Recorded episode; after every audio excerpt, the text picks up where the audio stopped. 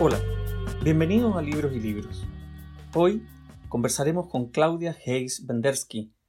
quien es doctora en Ciencia Política por la New School for Social Research, Estados Unidos, y Master of Arts en Ciencia Política por Columbia University. Es periodista de la Universidad de Chile, universidad donde es directora hoy de la carrera de Ciencia Política, investigadora adjunta del Centro COES, y formó parte de la comisión técnica del actual proceso constituyente durante el año dos mil diecinueve. Ella ha publicado una serie de investigaciones sobre el tema y publicó el año dos mil veinte el libro ¿Por qué necesitamos una nueva constitución? En la editorial Aguilar. Conversemos con Claudia Fels.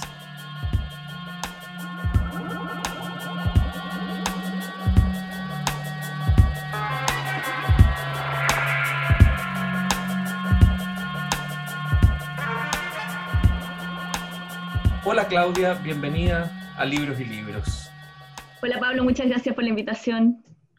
Como siempre en este podcast, la pregunta es, ¿cómo llegamos a tu libro? ¿Por qué necesitamos una nueva constitución? Fue publicado en el dos mil veinte por Aguilar y ha tenido una, ya una tercera reimpresión en junio del dos mil veinte. Por cierto, hubo ciertas diferencias en el calendario. Conversemos un poco cómo surge la idea de este libro. Bueno, el tema del, de la Constitución en realidad ha sido una obsesión mía desde, desde que estaba en el colegio en realidad.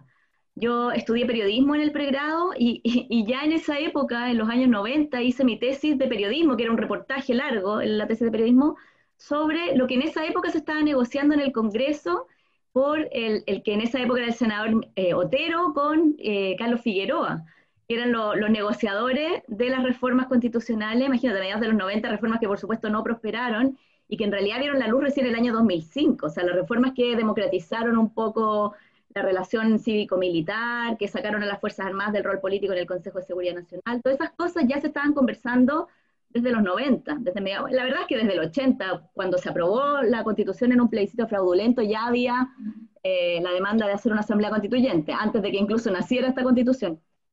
Así que yo había venido en realidad pensando el problema constitucional como uno de los, de los ejes de la, del problema político chileno desde la transición, y bueno, cuando, cuando realmente eh, cuajó, digamos, después del estallido de, de octubre, en un proceso constituyente a partir del acuerdo del quince de noviembre, donde los partidos se pusieron de acuerdo en habilitar finalmente un proceso constituyente abierto, democrático, no una negociación de reformas como habían sido los cambios constitucionales anteriores. Ahí en realidad fue la editorial, a, a la luz de cosas que yo había escrito antes. Yo había escrito hartos artículos, y era como el tema que yo había venido estudiando siempre. Entonces me dijeron, mira, nos gustaría sacar un libro corto sobre el tema constitucional, porque va a ser un tema que es relevante de, para la formación cívica, es un tema que a la gente le interesa entender. Y como tú ya tienes toda esta experiencia, y, y lo escribí súper rápido realmente, o sea, fue un, fue un libro que salió muy rápido, pero porque está construido a partir de capítulos de libro y artículos anteriores que yo ya había estado trabajando. Se, se nota porque la lectura realmente se hace muy amena, se, se, se recorre muy bien los conceptos que elabora y sobre todo, desde mi punto de vista como lector, me parece que le, le da una narrativa bastante dramática, por decirlo de alguna manera, para no decirlo trágica directamente, al proceso y a la cantidad de años que ha implicado y a la cantidad de reveses. Y no sé, cuando lo leí realmente me impresionó como si fuera una, por supuesto, un, una cosa muy breve, pero una novela literaria, como una novela histórica, ¿no? Así como, como si fuera la base de una novela histórica que se podría articular básicamente desde, desde un aspecto que no está completamente elaborado en el proceso, que es la cuestión, ¿cómo se cuenta esto? Y yo creo que tu libro está muy bien hecho en ese sentido, cómo se narra esta cuestión para entender sin mucho, digamos, podríamos decir, carga emotiva, sino más bien objetivamente los procesos, las iniciativas y sobre todo las dificultades que ha tenido para cambiar esta idea de la democracia tutelada, que es tremenda finalmente, ¿no? Eso, eso yo diría que de todo el libro lo que más impresiona es la fuerza que tiene podríamos decir como esa traba, pero, pero es más que una traba ya a esta altura, después de cuarenta años, es básicamente como un tabú, ¿no? Sí, el problema además es que esto que partió siendo en realidad un diseño institucional, hoy día ha permeado las instituciones, ha, perme ha permeado las conciencias, ha permeado la vida diaria de las personas, y entonces no es cuestión solamente de, de hacer una nueva constitución para desandar estos treinta años, o sea, vamos a tener que empezar ahora, a partir del proceso constituyente y de la nueva constitución, yo creo un proceso muy lento de reconstrucción de una ciudadanía más democrática, más inclusiva, de despojarnos en el fondo de una manera aprendida de hacer las cosas y de entender la política que resultó de estos treinta años de binominal, de, bin, de binominal no solo de sistema electoral binominal, que fue el que rigió, en realidad hasta la reforma, la reforma fue el, recién el año dos mil quince. Eh, o sea, este congreso que tenemos hoy día, el año dos mil dieciocho, es nuestro primer congreso electo sin sistema electoral binominal. Y eso que el binominal se sacó de la Constitución el año dos mil cinco, uno podría pensar el dos mil cinco también ya era harto tiempo después del, do, del, del noventa, digamos, pero aún así el sistema político se demoró diez años más, después de sacar la referencia al binominal de la Constitución, diez años más en poder cambiar el sistema electoral. Y bueno, eso habla de, de, de cómo se construyó la política, y una política que ya las propias, los propios miembros del sistema político estaban habituados a hacer las cosas así. Entonces, hoy, y hoy día, que ya no tenemos el sistema electoral binominal, seguimos viviendo en la, en la política binominal. El, el Tribunal Constitucional funciona con lógicas del binominal, la política en Chile funciona con lógicas del binominal. Entonces, yo creo que es súper interesante, hay un profesor de la Universidad Diego Portales que se llama Rodrigo Cordero, que ha estudiado como la construcción de los conceptos y cómo, cómo estos conceptos como cobran carne en la sociedad, cómo se viven estos conceptos. Entonces, claro, eh, yo, la ingeniería institucional tiene un límite, tiene un límite bastante estrecho, no es cuestión de cambiar los nombres de las cosas para que las cosas cambien. Entonces yo creo que es importante entender el proceso constituyente que estamos viviendo hoy día como un principio, como, la in, como el inicio de una nueva conversación en Chile, no como algo que de un día a otro, en, de aquí al dos mil veintidós, que es cuando se va a ratificar la nueva constitución, si, si el proceso funciona bien y todo prospera, eh, no es que ahí va a quedar zanjado todo y van a verse resueltos los problemas, sino que el dos mil veintidós, con una nueva constitución, vamos a tener un punto de partida para iniciar una conversación política, ahora sí, realmente democrática, y sin puntos de veto como los que nos ha marcado la Constitución del ochenta. Es impresionante. En tu libro recuerdas perfectamente, y yo lo recuerdo perfectamente porque tenía, estaba en primero medio en el momento en que se inserta la educación cívica, ¿no? Y, y tú lo revelas con una forma muy clara, que es como nos enseñaban educación cívica, definiendo un país en democracia cuando no estaba en democracia, definiendo una constitución que obviamente no, no estaba todavía votada. Yo recuerdo además perfectamente, bueno, cómo nos hacían, digamos, bastante, de manera bastante castrense esa formación, ¿no? Pero al mismo tiempo, hoy día, la mirada retrospectiva sería, nos fuimos habituando, se fue también abriendo espacio en la política de un utilitarismo, de un acostumbramiento, como dices tú, a la cuestión binominal, y esta especie de infantilización de la sociedad como una sociedad que no puede decidir por sí misma, como una sociedad a la que hay que generarle ciertas, digamos, barreras para que llegue directamente ese voto, porque ni siquiera es de un tipo de representacionalidad a la americana, podríamos decir, sino que es de otra manera, completamente distinta, que básicamente impide que se produzca el cambio, que se produzca cualquier cosa que en el fondo pueda transformar directamente la democracia. Y en ese sentido, la conciencia de facción de Jaime Guzmán es brutal en ese sentido, ¿no? La conciencia de que en algún momento otro podría llegar a tomar el poder y ese otro tengo que dejarlo amarrado de tal modo que no pueda hacer los cambios que efectivamente la sociedad pueda requerir. Eso está muy claro en el libro. ¿Cómo, cómo ha sido para ti el recorrido de estudio de esto? ¿Cuáles son para ti también la bibliografía que uno podría seguir a partir de tu libro si uno quisiera seguir profundizando? Porque es un libro breve, tal como lo dices tú, pero es tan ameno, está tan bien hecho que uno se pregunta, bueno, ¿para dónde sigo ahora para poder seguir profundizando en estos temas? Bueno, se ha escrito bastante sobre este tema en Chile. A mí me gustan mucho los trabajos de Pablo Ruiz Tagle, que es el decano de la Facultad de Derecho, que además es un conocido demócrata cristiano y estuvo en, eh, en, eh, en, los, en los esfuerzos de, de Frei Ruiz Tagle al principio, cuando se, se creó un grupo para estudiar cambios a la Constitución, por lo tanto él no es de la línea política mía, digamos, yo soy más de izquierda que Pablo Ruiz Tagle, Y él tenía una visión, a mi juicio, un poco más elitista de, de cómo debía hacerse la nueva Constitución, más de comisiones. Yo creo que él ha ido evolucionando también en su pensamiento, pero su trabajo, su trabajo de la historia constitucional chilena es muy, muy bueno, muy interesante. Él habla de que en Chile han existido cinco repúblicas, y entonces une de alguna manera el estudio jurídico con esta cosa más histórica de cómo se han ido construyendo, de alguna manera, como dices tú, como relatos políticos en distintos momentos de la historia de Chile. Tuvimos como un relato político parlamentario, si bien lo que, lo que llamamos república parlamentaria en rigor no era parlamentaria, era un régimen presidencial, con, con, fue, con muchas prerrogativas del Congreso, pero seguía siendo presidencial. El Congreso no podía sacar al presidente, que es la característica principal de los, de los sistemas eh, parlamentarios, ¿no? Donde el, el, el jefe del gobierno depende de las mayorías parlamentarias. Acá eso nunca se modificó, era un presidencialismo con un fuerte peso del Congreso. Y Ruiz Tagle tiene este libro que se llama Cinco repúblicas y una tradición, donde él habla de las distintas etapas del, del republicanismo en Chile, y bueno, para él, esta república en la que estamos ahora es lo que él llama la república neoliberal. Y él dice que él, él, él se salta el periodo de la dictadura, o sea, en el setenta y tres para él queda suspendida la república democrática, que era la de la constitución del veinticinco, democratizada a través de sucesivas reformas. Y a, a partir de la suspensión de la Constitución del veinticinco, en la dictadura, él considera que no hay república en Chile, que hay un gobierno de facto que no representa los valores republicanos y que la república se retoma con la transición a la democracia. Y en ese sentido, él también tiene una diferencia conmigo, digamos, en que para Ruiz Tagle, eh, lo que se inaugura, con, o sea, la Constitución del ochenta que tenemos hoy día no es la Constitución de Pinochet, es la Constitución de la transición. Ahí hay una discusión bien interesante. El que está en la otra vereda con la que yo comulgo más, digamos, es Fernando Atria, que dice que sí es la constitución de la dictadura, porque a pesar de las numerosas reformas que ha tenido, mantiene la esencia del modelo de democracia protegida, de Estado subsidiario, etcétera, que es como lo que define el proyecto político de la dictadura.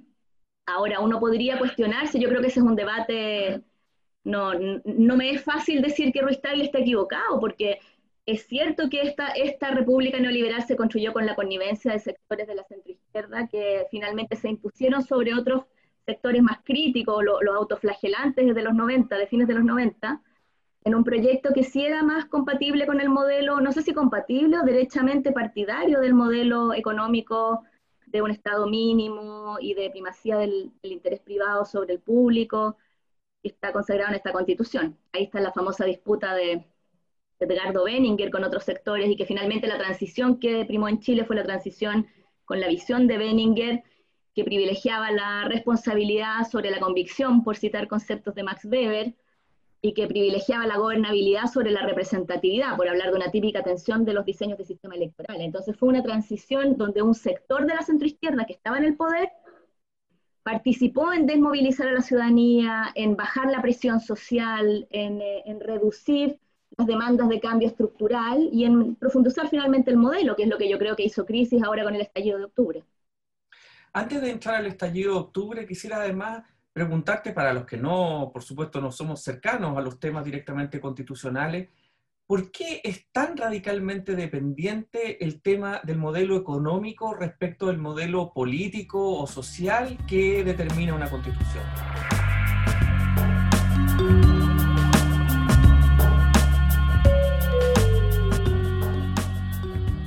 Bueno, no debiera hacerlo. Yo diría que eso es una anomalía, y por eso también aquí tengo diferencias con otras personas que creen que la crisis política que se vive en Chile es parecida a otras crisis políticas que se viven en otros países. Yo creo que nosotros tenemos una particularidad, que es una constitución anómala, una constitución que dejó amarrado un modelo.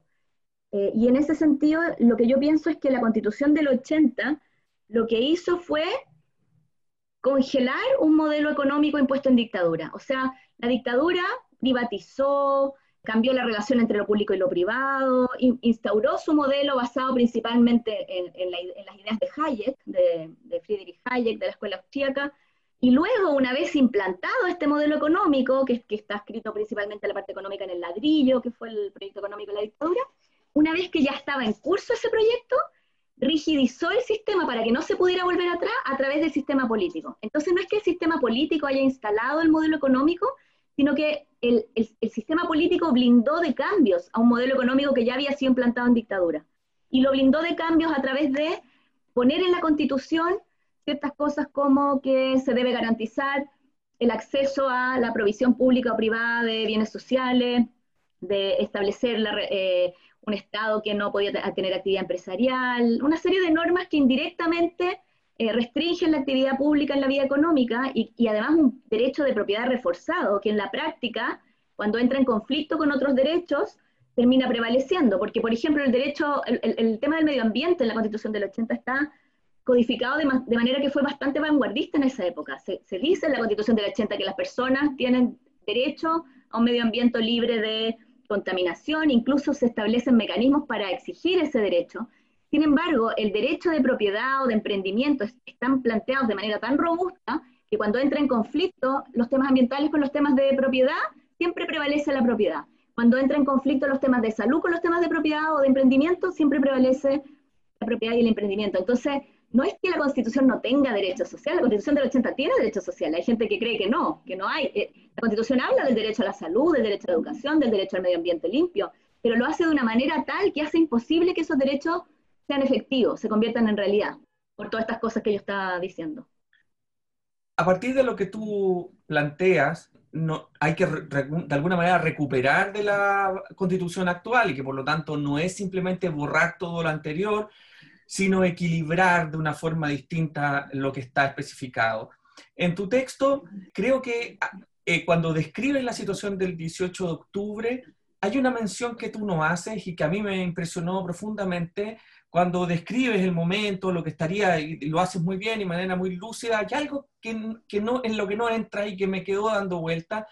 que es la situación del saqueo. Hablas del levantamiento, hablas de, de la destrucción de las estaciones de metro, pero no hablas del saqueo, porque para mí es como un límite,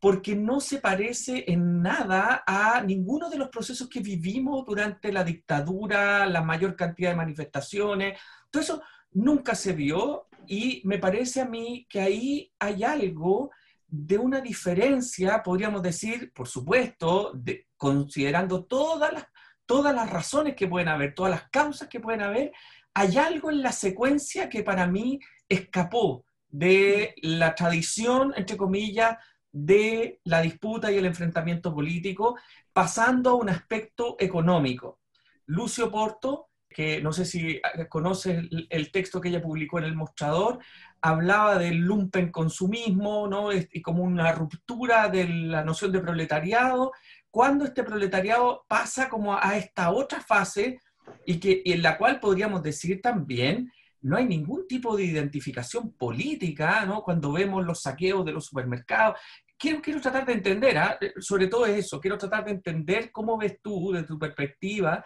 eh, la sensación que me da a mí, por ejemplo, cuando yo veo, tú lo mencionas en tu libro, las manifestaciones eh, culturales, eh, la, la recuperación de las canciones de los prisioneros, de Víctor Jara, pero resulta que la verdad es que cuando uno mira, por ejemplo, a uno de los traperos más famosos de Chile, Pablo Chill-E, con todo, lanzando dólares en la pantalla, ¿no? En sus videos, y subido arriba de estos autos con las pistolas, con una identificación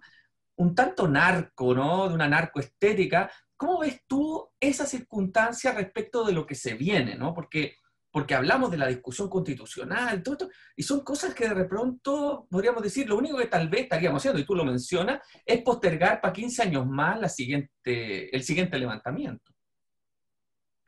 Tú tienes razón, y es un tema que yo no abordo, eh, pero creo que es un tema súper importante. Yo creo que ha habido una disolución del lazo social en Chile que produce efectos que todavía no podemos dimensionar. O sea, es verdad que los saqueos, los saqueos quizás los vimos en el terremoto. Yo en el terremoto me impresionó por quizá por primera vez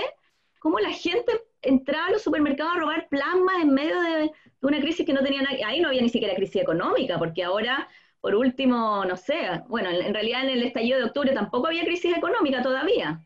Por último, no se podría explicar eh, en, la, en el contexto de pandemia por la escasez, pero claramente ni el estallido, ni el estallido social, Ni en, eh, ni en el terremoto eran situaciones de que no hubiera, la gente no tuviera que comer, y además las cosas que robaban. Entonces es cierto que está este fenómeno de los saqueos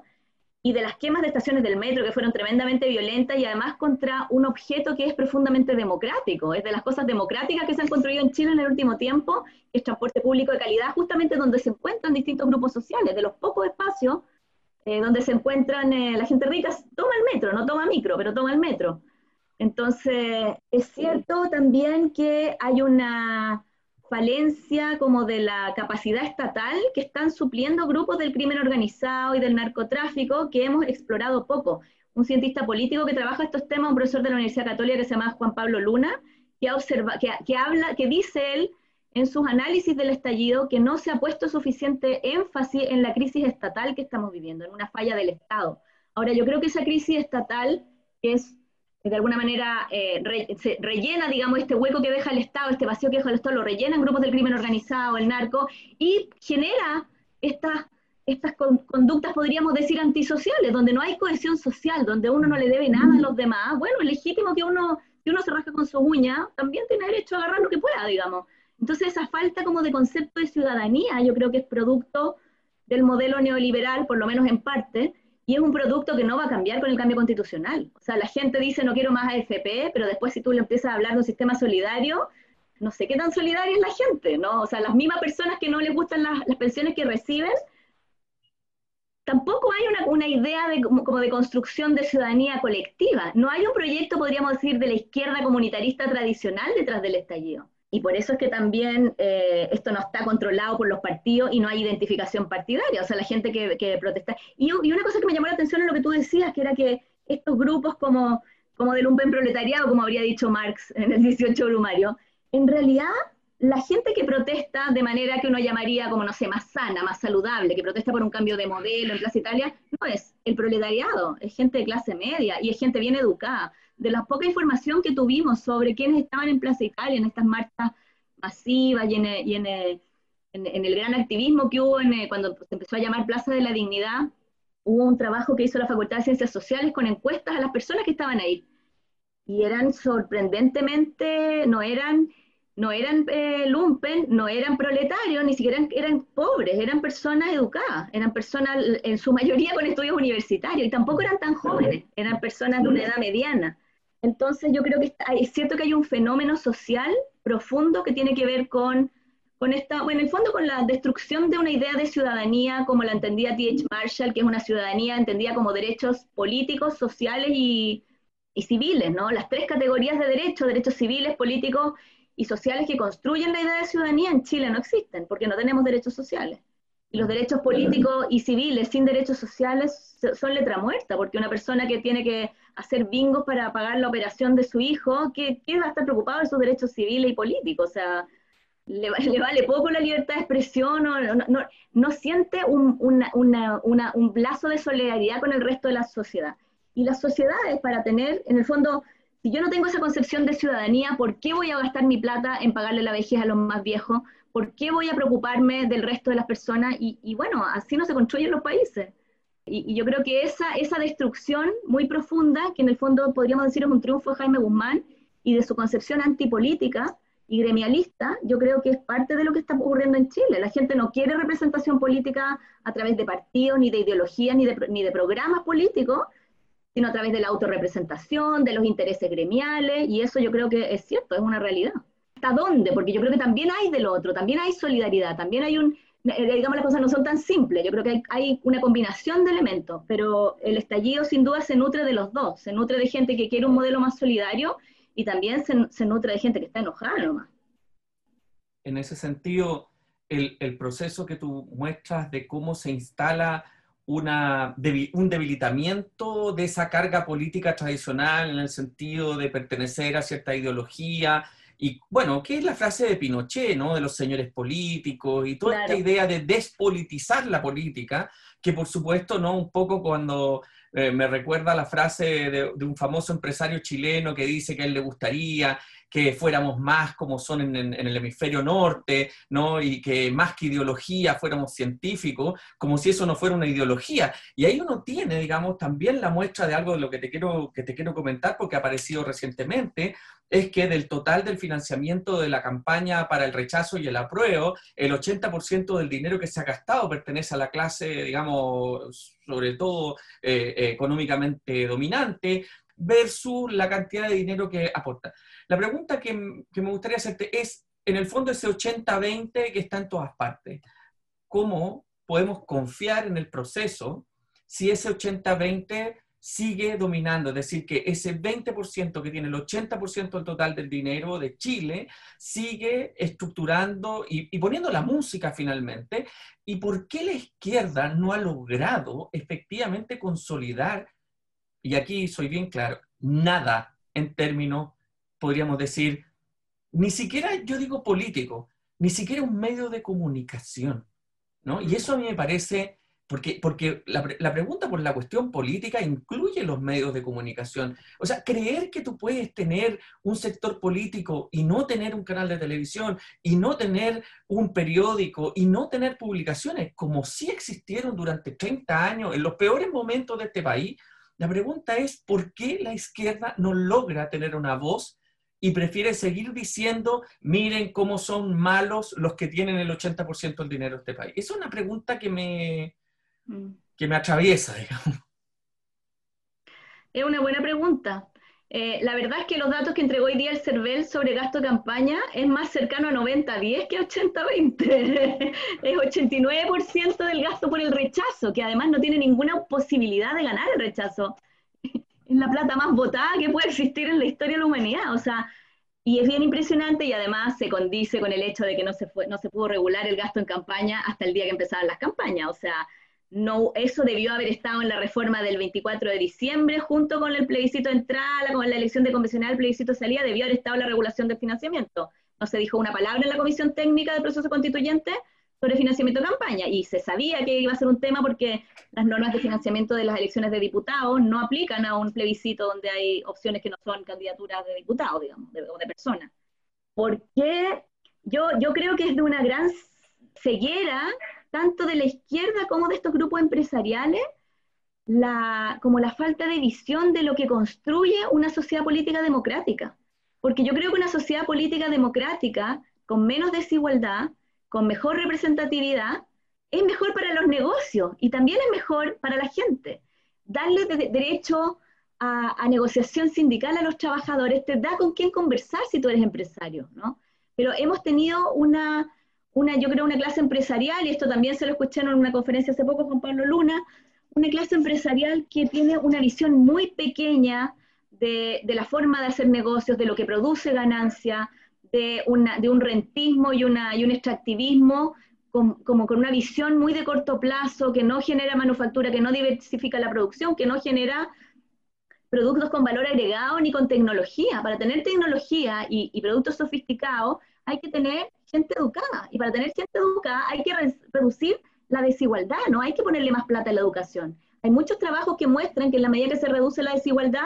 mejora la educación, independiente de cuánto inviertas en educación, y por el contrario, si aumenta la desigualdad o tienes una sociedad muy desigual, no importa cuánta plata le pongas a la educación, la educación no va a mejorar. Entonces, lo que necesitamos es una sociedad más socialdemócrata, una sociedad con ciertas garantías sociales, donde los ricos paguen más impuestos, con una estructura tributaria un poco más equitativa, y eso, yo creo, es lo que históricamente ha mostrado ser benéfico para todos los sectores, no para la izquierda. Entonces, es de una ceguera y de un cortoplacismo en el sector empresarial, yo creo, no querer avanzar hacia una sociedad, podríamos decir, más civilizada, pasar un término, no sé, etnocentrista y irreprobable culturalmente, pero... Y por otro lado, la izquierda también, yo creo que, y sobre todo la centroizquierda, bueno, ella ha tenido varios problemas. Primero, que no es una, hay una diversidad de visiones por el modelo económico que se ve desde, como lo que hablábamos antes, de Benninger, desde inicios de la transición. Hay un artículo que se llama La izquierda chilena en Chile, eh, eh, la, la izquierda chilena, un, un artículo del año dos mil diez, cuando nosotros pensábamos que la, la transición iba como viento en popa y que Chile era el país modelo, y bueno, estos, estos investigadores estadounidenses el dos mil diez se preguntaban por qué el primer gobierno de izquierda en Chile, que era el gobierno de Ricardo Lagos, no había hecho políticas de izquierda. Yo creo que en Chile a la mayoría de la gente ni siquiera se le ocurría que lo que estaba haciendo ese gobierno no eran políticas de izquierda, o no se le ocurría que, la, que profundizar los vouchers y entregar créditos para estudiar no eran políticas socialdemócratas. Yo creo que Chile vivió como una especie de engaño de que, de que por el hecho que estaban gobernando partidos que se declaraban de centroizquierda podían hacer políticas empresariales, eran las mismas, digamos, que se venían haciendo de antes, sin que eso tuviera efecto en, en la ciudadanía. Y bueno, y lo tuvo. Yo creo que tuvo efecto no solamente en generar malestar social, sino que además tuvo un efecto todavía mucho más pernicioso, que fue desacreditar la política, desacreditar las elecciones y los partidos como mecanismos para promover el cambio, para transmitir demandas sociales. Y por eso creo que hoy día estamos en una situación bien complicada, en que de alguna manera no podemos reconstruir nuestro, nuestra cohesión social, nuestro, ni, ni nuestra idea de ciudadanía, etcétera, sin la política, y sin los políticos, y sin la clase política. Pero por otro lado, es, este grupo de personas que son actores con nombre y apellido son denostados por la mayoría de la gente, son vistos como grupos autointeresados, que no, no buscan el bien común, sino el, el beneficio propio. Entonces es muy difícil generar una salida institucionalizada a la crisis social con actores políticos que son justamente parte del blanco de esa misma movilización social que quiere, de alguna manera, como decían los argentinos, que se vayan todos. Y que no cree que traspasar el poder, por ejemplo, del presidente al Congreso, como es una de las discusiones constitucionales que se está dando hoy día, para terminar con el hiperpresidencialismo en Chile, fomentar el parlamentarismo. Yo creo que a la mayoría de las personas que, está, que, que, que han marchado en Plaza Italia y que, y que han sido parte del estallido, no, no les resolvería el problema decirles que el poder va a pasar del presidente al Congreso, ¿no? El Congreso y el presidente son lo mismo. Entonces yo creo que estamos en una situación difícil, porque de alguna manera las mismas personas que están conduciendo este proceso son las personas contra las que el estallido se dirige, son el blanco del estallido. Y eso hace que no esté para nada garantizado que las cosas vayan a salir bien.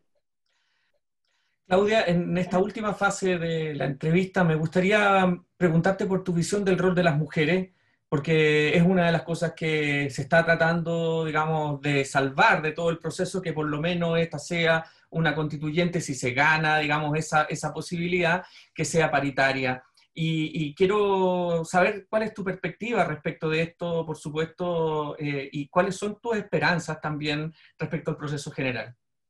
Sí, yo pienso que la... El, el logro de la paridad de género en la Convención Constitucional, si es que gana la prueba y gana la opción Convención Constitucional, es una cosa histórica, y de nuevo fue empujado por la movilización social, no por el sistema político. Fue el movimiento feminista, y además anclado en movimientos feministas internacionales, en el Me Too, en los movimientos eh, contra, el, contra el acoso sexual que han agarrado fuerza en el mundo en los últimos años, y las tomas feministas en Chile el dos mil dieciocho, de las estudiantes eh, en las universidades en Chile. Yo creo que de eso fue en gran medida lo que sensibilizó a la ciudadanía y también a las parlamentarias que apoyaron esta iniciativa, y algunos parlamentarios hombres también que fueron aliados importantes en conseguir la paridad. Es muy impresionante cuando uno piensa lo que eran las discusiones sobre las cuotas de género para la elección parlamentaria hace tan solo unos pocos años. Los editoriales que veíamos en los diarios chilenos diciendo cosas insólitas. Eh, y Chile ha tenido un rezago en la participación política de las mujeres muy notorio respecto incluso de América Latina. Está muy por debajo del veintitrés a veinticinco por ciento de promedio de América Latina. Teníamos nosotros, hasta antes de la ley de cuota, un quince por ciento de mujeres en el Congreso. Las leyes en Chile, hasta este Congreso, las hacían en un ochenta y cinco por ciento hombres. Y por eso yo creo que el tema de la paridad en la Convención es uno de los factores más importantes de diversificación del, de quienes hacen la política, de quienes toman las decisiones políticas en, en la Convención. Creo que los escaños reservados de pueblo indígena serían muy importantes, pero creo que ninguno de esos dos elementos basta. Creo que es muy importante construir, pensar en innovaciones democráticas, pensar en nuevas formas de acercar la política a la gente y de generar espacios de participación política que son importantes durante el trabajo de la Convención y son importantes en el diseño futuro de la institucionalidad de la representación política chilena. Vaya desafío. Espero que, que, la, que tu próximo libro sea sobre esas nuevas eh, iniciativas, esas nuevas formas de pensar la democracia en Chile, y de hacerla sobre todo, y ojalá, por cierto, que tuviéramos una discusión pública de mayor nivel, más que el, el comentarismo que vemos en la prensa, que realmente, realmente cuesta generarse una idea, como a diferencia de lo que plantea tu libro, que es bastante claro. Por supuesto que puede ser un, una perspectiva y pueden haber otras, pero lo que me parece es que relatan de forma muy clara esta crisis, ¿no? Y, y esa palabra, bueno, esa palabra, para hacer un poco de filología, viene del mundo médico, viene del griego, de la tradición hipocrática, y tiene que ver con la crisis del paciente, ¿no? Y tratemos, ojalá, de conseguir un, una solución que, que no implique la muerte del paciente, ¿no? Que eso yo creo que, en el fondo, es una de las amenazas a la que nos, a la que nos enfrenta el proceso. Así es que te agradezco infinitamente el haber compartido con nosotros y te felicito nuevamente por tu libro. Muchas gracias, muchas gracias por esta conversación, Pablo. Que estés muy bien. Bien, gracias por participar en Libros y Libros. Será hasta una nueva oportunidad. Soy Pablo Quimina.